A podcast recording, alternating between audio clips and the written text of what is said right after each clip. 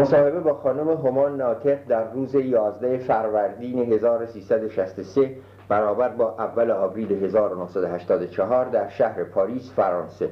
مصاحبه کننده زیاء سفی خانم همان ناطق می‌خوام از حضورتون تقاضا کنم که در شروع مصاحبه یه شرح حال مختصری از خودتون برای ما توصیف بفرمایید. و درباره اینکه کجا به دنیا اومدی چه تاریخی به دنیا اومدی در چه خانواده ای و کجا تحصیلات کردی و از چه تاریخی وارد فعالیت های اجتماعی و سیاسی شدی؟ بله. اون سی چهار تا سوال. بله. من در 1936 در رضایی به دنیا آمدم. از یک خانواده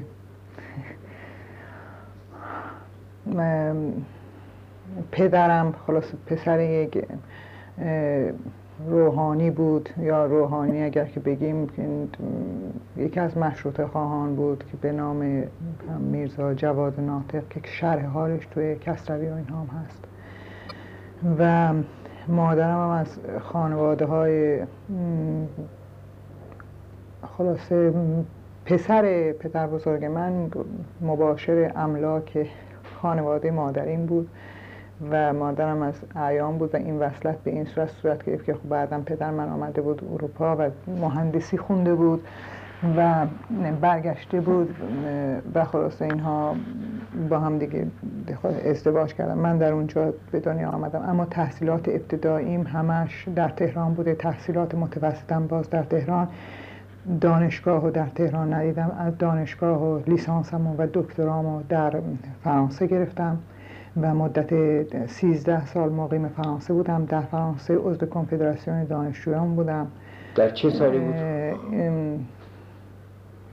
مال کنفدراسیون از سال چه سالی شما آمدید به فرانسه؟ من از سال 1957 بله آمدم به فرانسه و درست و انقلاب نه اوایل همون انقلاب 1968 فرانسه بود که بازگشتم به ایران و در این دوره اینجا گرایشات توده‌ای داشتم و اعتراف می‌کنم و شوهرم با نیروی سوم کار می‌کرد و من به علت اینکه او عضو جامعه سوسیالیست ها بود و اینها نمی‌تونستم مستقیم برم توی حزب توده بنابراین از هوادارانی بودم که سرسختانه باشون همکاری می‌کردم در همه تصمیماتشون. و گاهی و همینطور خلاصه در کنفدراسیون دانشجویی هم به نفع اونا رای دادم و به نفع اونا کار می‌کردم.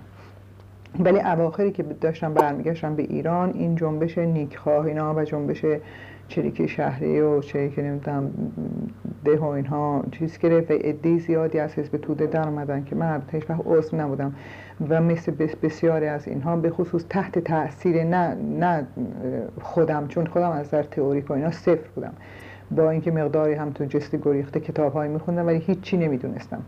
ولی تحت تاثیر دوستان من که رفته بودم به جنبش های چریکی در ونزوئلا ها و ونزوئلا و چین و اینها تحت تاثیر اونها گرایشی پیدا کرده بودم به جنبش خلاصه چریکی در, چریکی ایران. در ایران بدون اینکه اصلا کوچکترین مطالعاتی یا چیزی میگم عمیق داشته باشم اینا که اینا از خواه جست گریخته میخوندم یعنی در واقع اختلافی که بین چین و شوروی در اون سالها بله پیدا شد. چین و شوروی بدون اینکه اصلا بدونم که درست این اختلافات بر سر چیه اونها چی میگن اینها چی میگن اینها خلاصه تحت جو موجود انتخاب کرده بودم یکی از این گروه ها. و در نتیجه چیزایی هم که میخوندم همین پراکنده بود یعنی در جهت یک بینش یا در جهت یک نگرش و اینها نبود و اینها. چیز خلاصه نمی‌دونستم اینا. بنابراین و با در رابطه مثلا با شوروی بدون چون و چرا هم استالینیسم قبول داشتم هم لنینیسم قبول داشتم هم نمی‌دونم کنگره 20 قبول داشتم همه این حرفها و سمپاتی خلاص خیلی زیادی به شوروی بدون اینکه حتی یک لحظه از نظر سیاسی بتونم فکر بکنم یا اینکه حتی راجب تاریخ مملکت خودم گذشته که اینا با ما چه کردن حتی راجب اینها نمی‌خواستم اصلا بیاندیشم. این تنها چیزی که فکر می‌کنم من در این دوره نجات داد این رشته بود که انتخاب کرده بودم و که همین تاریخ ایران بود و هم که و چه شروع کرده بودم راجع به تاریخ ایران کار کردن. برای اینکه رساله دکترای من خودش در رابطه با سید جمال الدین افغانی و در چه یک دوره تاریخ ایران در قرن 19 هم بود و جنبش های مختلفی در ایران. فکر می‌کنم این سال تا اینجا درسته یا؟ بله بله. بفرمایید.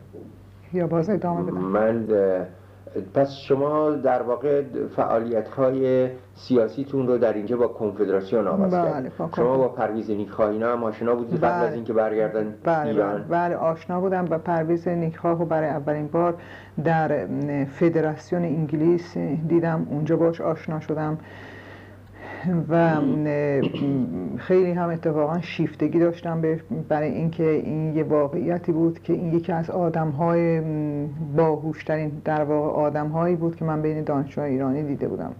و کمتر دانشجویی بود که مجذوب این هوش و طرز سخنرانی های او در فدراسیون ها نبوده باشه. من هم جز اون دانشجوهایی بودم که خواست در این انتخاب گرایش به او داشتم و اینها بعدم تا حدی که وقتی که رفت زندان و اینها و حتی اون نامه ها رو برداشت در به عنوان خود غلط کردم نامه هایی که برداشت نوشت و اینها نه قبل از اینکه اصلا آزاد بشه و اینها در اینجا ما روزنامه نگاران رو بسیج کردیم از جمله همین آقای اریک رولو رو بسیج کردیم برای خاطر اینکه بره و در محاکمه نیکخواه شرکت بکنه. چندین تحسن اعتصاب غذا رو انداخت و راه انداختیم و این آقای رولو رفت و یک سری مقاله در محاکمات شرکت کرد و یک سری مقالات خیلی مهمی در روزنامه لموند در طرز دفاعی نیکخواه و داردستش چاپ کرد که اینجا خب بین دانشجویان ایرانی حقیقتا یک چیز عجیبی برانگیخته بود سمپاتی عجیب برانگیخته بود. برای اینکه در محاکمش نیکخواه مثلا از جمله میگفتش که امروز که شما دارین محاکمه می‌کنین خیلی اون روز به زودی خواهد آمد که شما پشت میزهای محاکمه خواهید ایستاد. خاصه دلیری او رو حتی سه شماره روزنامه لموند شدیدا ستوده بود و اینا. تا حدی بود که وقتی که این اعترام از افکارش برگشت و اینها. من هنوز در ایران اینو باور نمی کردم تا اینکه وقتی که از زندان در اومد مثلا در خونه حمید عنایت که یه شب دعوت بود و اینها. بله من به سراغش رفتم و بهش گفتم یا یادم که بهش گفتم که من درست حالتی دارم که یه انسان دیدن یک معشوقه که داره میاد اونجور دلش میتپه در راه دلم میتپه که حتما تو اینا رو نگفتی. از ته دلت نگفتی. اینا رو تو زیر شکنجه وادار کردن که تو اینا بگی و اینا.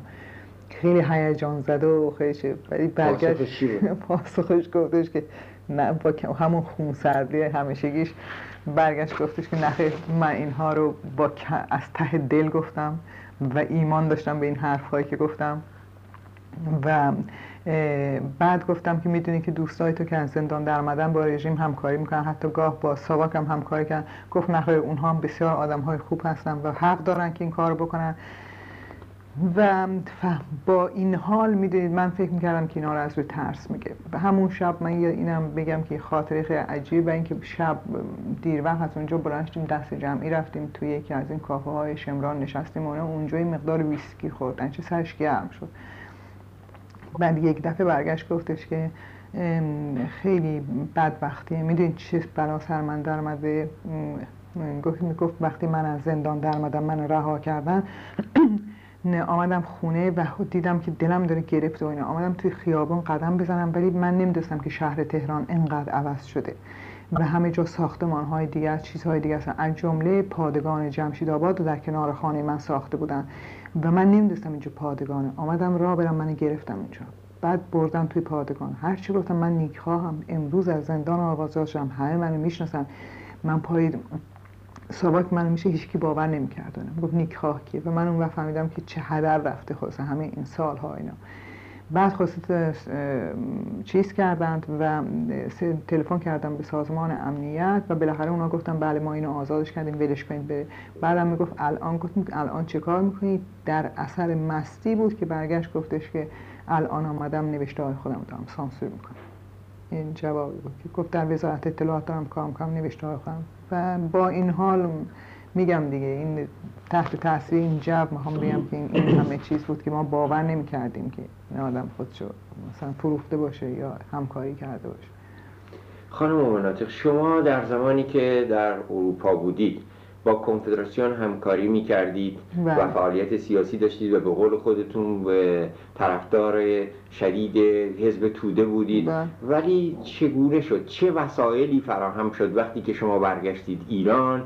تونستید با چنین سوابقی در دانشگاه تهران استخدام بشید؟ و اگر اشتباه نکنم به سمت دانشیاری. حالا من به شما بگم. من هیچ وقت عضو حزب توده نبودم. بله. و وقتی که برگشتم ایران دوره بود که آقای پروفسور رضا آمده بود به رئیس دانشگاه تهران شده بود. و پا- همراه با پاکدامن آمدم اینا که ناصر یک سال زودتر از من استخدام شد. من یک سال دیرتر استخدام شدم از ناصر. آقای دکتر ناصر بله بله. و یک دفعه خلاصه طوری بود که در از اینجا ایشون استخدام کرده بودن حتی به عنوان دانشیار و نه حتی استادیار.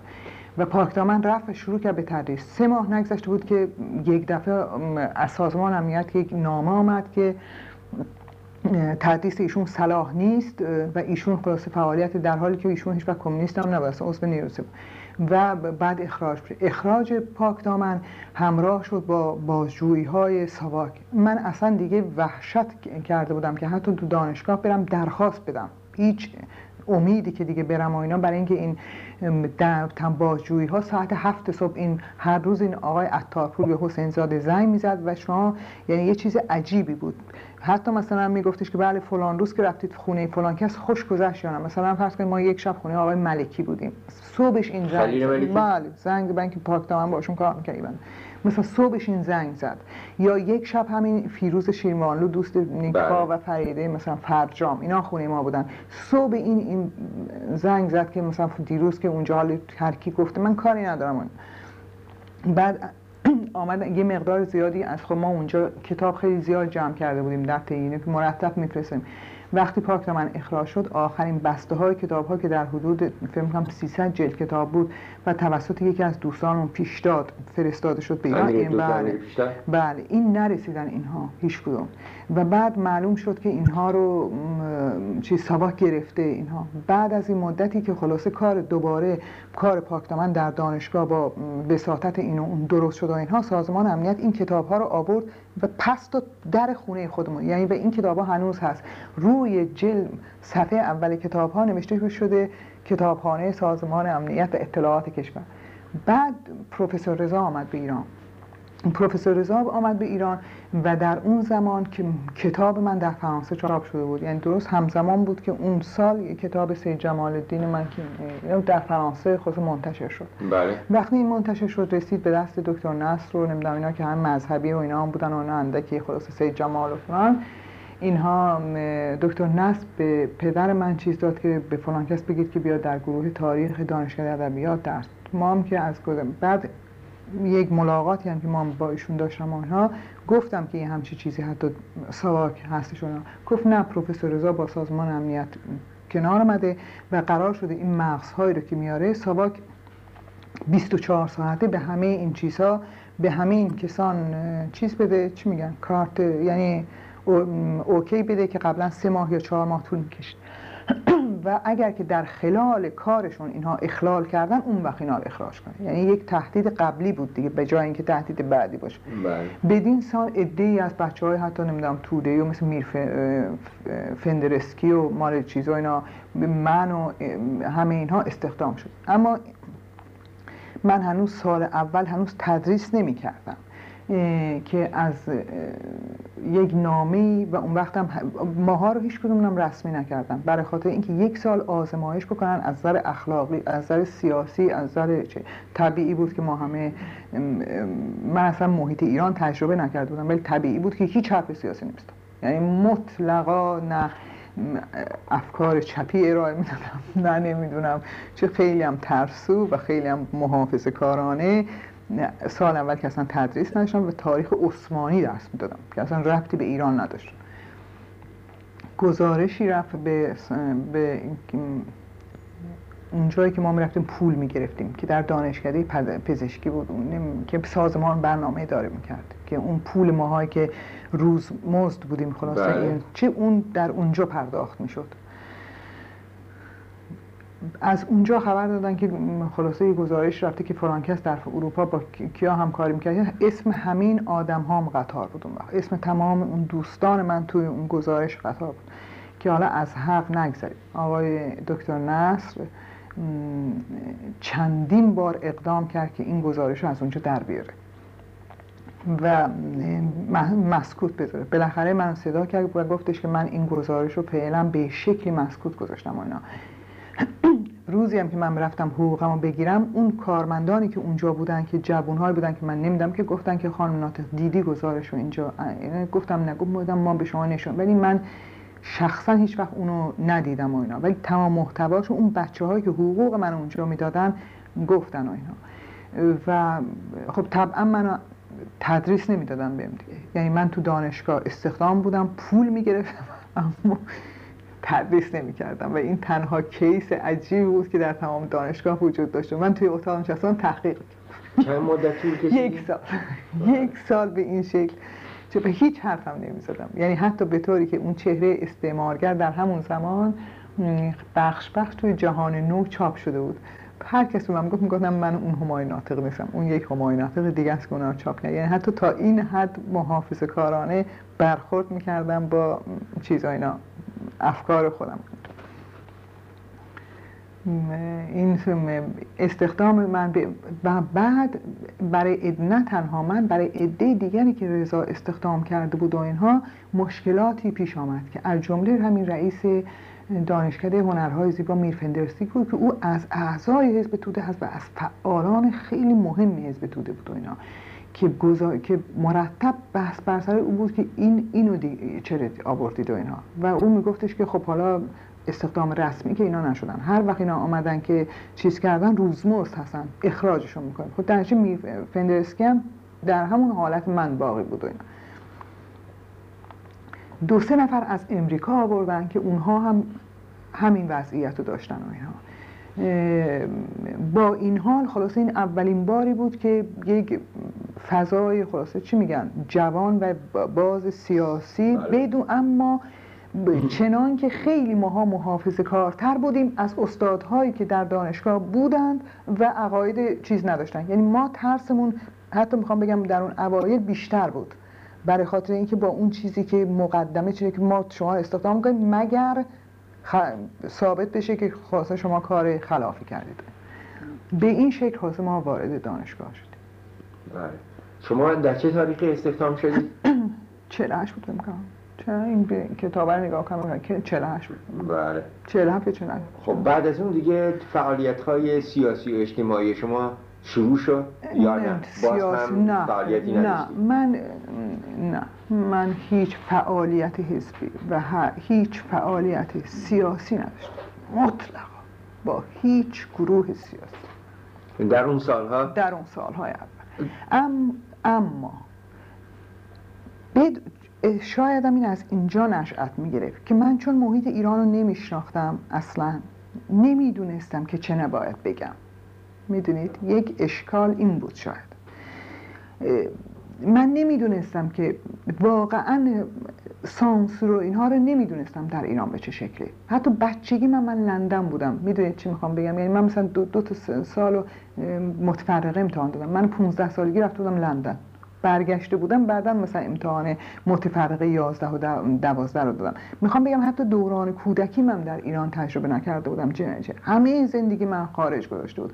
در آزادترین محیط فرانسه با آزادترین کلاس ها و با آنچه را هم که خونده بودم کتاب های دانشگاه تهران نبود. کتاب هایی بود که در این محیط آزاد تدریس می شد معلومات من جزون نبود. من نمی‌تونستم از معلوماتی که دانشگاه یا ایران چیز می‌کردن استفاده کنم بر تدریس. خب طبیعیه. به من یه درس خواهر من رشتم قاجاریه بود. ولی مثلا آمدن اول یه تاریخ دادن عثمانی. طبیعی بود. من تو اون جنبش های استقلال طرب نمی‌دونم حتی جنبش دراویش نمی‌دونم اسیان ها خب اینها هم درس می‌دادم. چی؟ و نمی‌دونستم که اینها تدریس نمیشه در دانشگاه. یعنی صادقانه میگم که نه به خاطر عقاید پیشرو بود بلکه به خاطر جهل من از موقعیت ایران بود که اگر که حالا بعد تاریخ خاورمیانه رو دادن. خب تاریخ خاورمیانه پر بود از این جنبش های چریکی به خصوص در ربط با سوریه به خصوص نمی‌دونم با چه ادبیات معترض نمی‌دونم جنبش بیداری اعراب همه اینها رو من تدریس می‌کردم دیگه. و بالاخره آمدن تاریخ قجر و قاجاریه رو دادن. سه تا درس شد. خب من فقط اینو به شما میگم که فکر می‌کنم که هستن. و بدون اینکه من خودم متوجه بشم مثلا اون کلاسی که داشتم که راجعه 450 تا شاگرد داشت. و این من نمی‌دونستم اینا برای چی میان. بیشتر حتی گاه به ذهنم می‌رسید که نکنه درس من آسانه. یا مثلا درس من چیز چون دوره قاجاری است نمیم جنبش های یا شیرینی داره. من در اون سال جهل من تا این حد بود که آمدم جنبش بابیه رو شروع کردم تدریس کردم در حدود چهار کلاس با عنوان قررت العین و بابیا و اینا رو. فقط اینو می‌خوام بگم که یک هنوز هستن این نامه ها یک به پدر من تلفن کردن با باهایی ها. گفتن که به این دخترتون بگید که اگر یک بار دیگه راجع بابی یه چیز بکنه ما به مقامات شکایت برای اینکه و بعد از حالا علتش مال شیخیا بود که اتفاقا حالا اون نشون داد که چی بود. بعد یک جزوه آمد رسید به دانشکده از آقا الان به شما الان اسمش یادم ابر نه آقای شیخی ها خلاصه جون جون بشه که مرده هم بله. با خط و امضای خودش که خانم ناطق اگر خواستی راجب شیخیه و بابی درس بدی اینجور اینه. و کتابی هست مال مدرسه چهاردهی همونو باید تدریس کنیم وگرنه ما تو رو به محاکمه خواهیم کشید. برای اینکه تو مسئله ای رو داری ایجاد می‌کنی که این مسئله خوابیده برای مدت هاست. و مسئله انگیز. می‌دونید من تازه اون وقت متوجه می‌شدم که خب مثلا در ایران یه همچین چیزهایی رو نباید گفت. نباید شما جنبش بابیه در تاریخ درس داد. نباید بشه به عنوان جنبش مترقی ایران. بر مسلمان ها آمدن. مسلمان ها که خلاصه ما با گوجه پرنگی می‌زنیم روی روی هر چی باهایی اینجا خلاصه نابود می‌کنیم چنین یه بار و من اولین اتوسانسور و خودسانسوری بود که دوچاره شدم. و هیچ وقت دیگه در سالهای بعد مگر سالهای بعد که رفتم امریکا و اسناد بابی رو اونجا دم برگشتم یعنی 1976 یا 77 دیگه راجع بابیه درس ندادم. یعنی سانسوری بود که خودم در درس خودم ناگزیر شدم که بکنم. بوده ولی خب رفته رفته من نوشته هایی که توی روزنامه ها اینا علیه نه بخوام شروع کردم علیه هر چقدر که بیشتر میخوندم سلطنت مثلا همین از ماست که بر ماست که راجع به تاریخ ایران نمی‌دونم راجع به این روشن فکران خود فروخت دست در طی تاریخ ایران بعد همه کتابه های من خلاصه شروع کرد در تحقیقات من در این زمینه این چه سالی بود؟ اینها دیگه از سالهای پنجاه به بعد و اینها تمام نوشته ها و به طوری که وقتی کتاب از ماسک بر ماسک چاپ کردم الان شما می‌تونید نگاه کنید. تمام روزنامه کیهان و اطلاعات اون زمان نوشته که اینو از دانشگاه بیرون کنید. و یک عجیب این که مقاله چاپ شد از آقای سپانلو خیلی بزرگ با چیز از آقای سپانلوی بله، شاعر. شاعر بله که نوشته بود که خانم ناطق آیا دفاع از میهن وطن فروشی است و تو می‌خوای برای اینکه ولی عهد بکوبی ولی عهد امروز ما رو بکوبی شا... چیز عباس میرزا بودی هست اینا تو روزنامه چاپ شده با به اسم جا الان شاید رحم میاد چی که اسم همین عنوان اینه که یک اسم فلسطینی برخوش گذاشته. بعد از آقای ناصر نجمی چاپ شد از آقای اقبال چاپ شد از آقای هفتش تا مقاله است که پشت سر هم و اینکه اینو از دانشگاه بیرون کنید. برای بعد شروع کردن در دانشگاه اول درس خاورمیانه من حذف کردن. گرفتن از من. گفتن خاورمیانه دیگه نباید تدریس بشه. عثمانی را می‌گرفتن و از مجموع درس های من فقط یک درس موند. که این یک درس من بیشتر نمی‌دادم. بقیه دروس رو گذاشتم برای تزهای دکترا و فوق لیسانس که کلاس نداشت. من در لیسانس تبدیل شد به کلاسم به یک دم و بقیه دروس اصلا خط زدن از درس دانشگاه. یعنی تاریخ خاورمیانه رو از دروس دانشگاه خط کشیدن روش ممکنه برای من برای ما توضیح بفرمایید. شما چه چیزی راجع به شیخی و بابیه می‌گفتید که با تصویری که اونا داشتند تطبیق نمی کرد خب و مورد مخالفت اون قرار گرفت. این که بابی اولین جنبش کمونیست ایران بود. شما چجوری بابی رو اولین جنبش من میگم به شما چرا؟ برای خاطر اینکه جنبش باب جنبش بابی اولین جنبشی بود که به نام مذهب علیه مذهب برخواست به این مفهوم که علیه مذهب اول علیه روحانیت برخواست در سوره ای که در اون که جزبه ای که به نام چیزی سوره یوسف هست اون میگه که باب میگه که خلاصه حضرت علی به ادای مسئولیت کرد و علیه نمی‌دونم ظلم و جور برخواست روحانیت امروز علیه روحانیت ایران برخلاف حضرت علی مانع پیشرفت و تمدن ایران هستند. مانع تماس ایران با پیشرفت ها و تمدن غرب هستند. یکی این بود بعد جنبش دهقانی که در ایران در چیز میگه اولین جنگ مسلحانه در ایران بود. اولین جنگ جریکی در ایران بود که قلعه شیخ تبرسی تحسن قلعه شیخ تبرسی نشون میده. اولین مسئله توزیع ثروت در ایران بود که از زبان قررت العین میشنویم که میگه که وقتی که یک اصلا درست همون جمله مارکس که میگه که وقتی که یک اکثریتی به این ثروت می‌رسن به اقلیتی به این همه ثروت می‌رسن. مفهومش این که اکثریتی باید همیشه در فقر باشن. پس امروز دادن مالیات حرامه. پس امروز روز نماز حرامه. امروز خواندن قرآن حرام. اینا هست من دارم این چیزاشو. خواندن قرآن حرامه. روزه گرفتن حرامه. چیز حرامه. برای خاطر اینکه اینها اینها تعلیمات روحانیت در قدرت برای خاطر اینکه شما را از این برخواستن چیز کنه. بعد لوح باب هست که میگه که امروز هر مسلمانی که امروز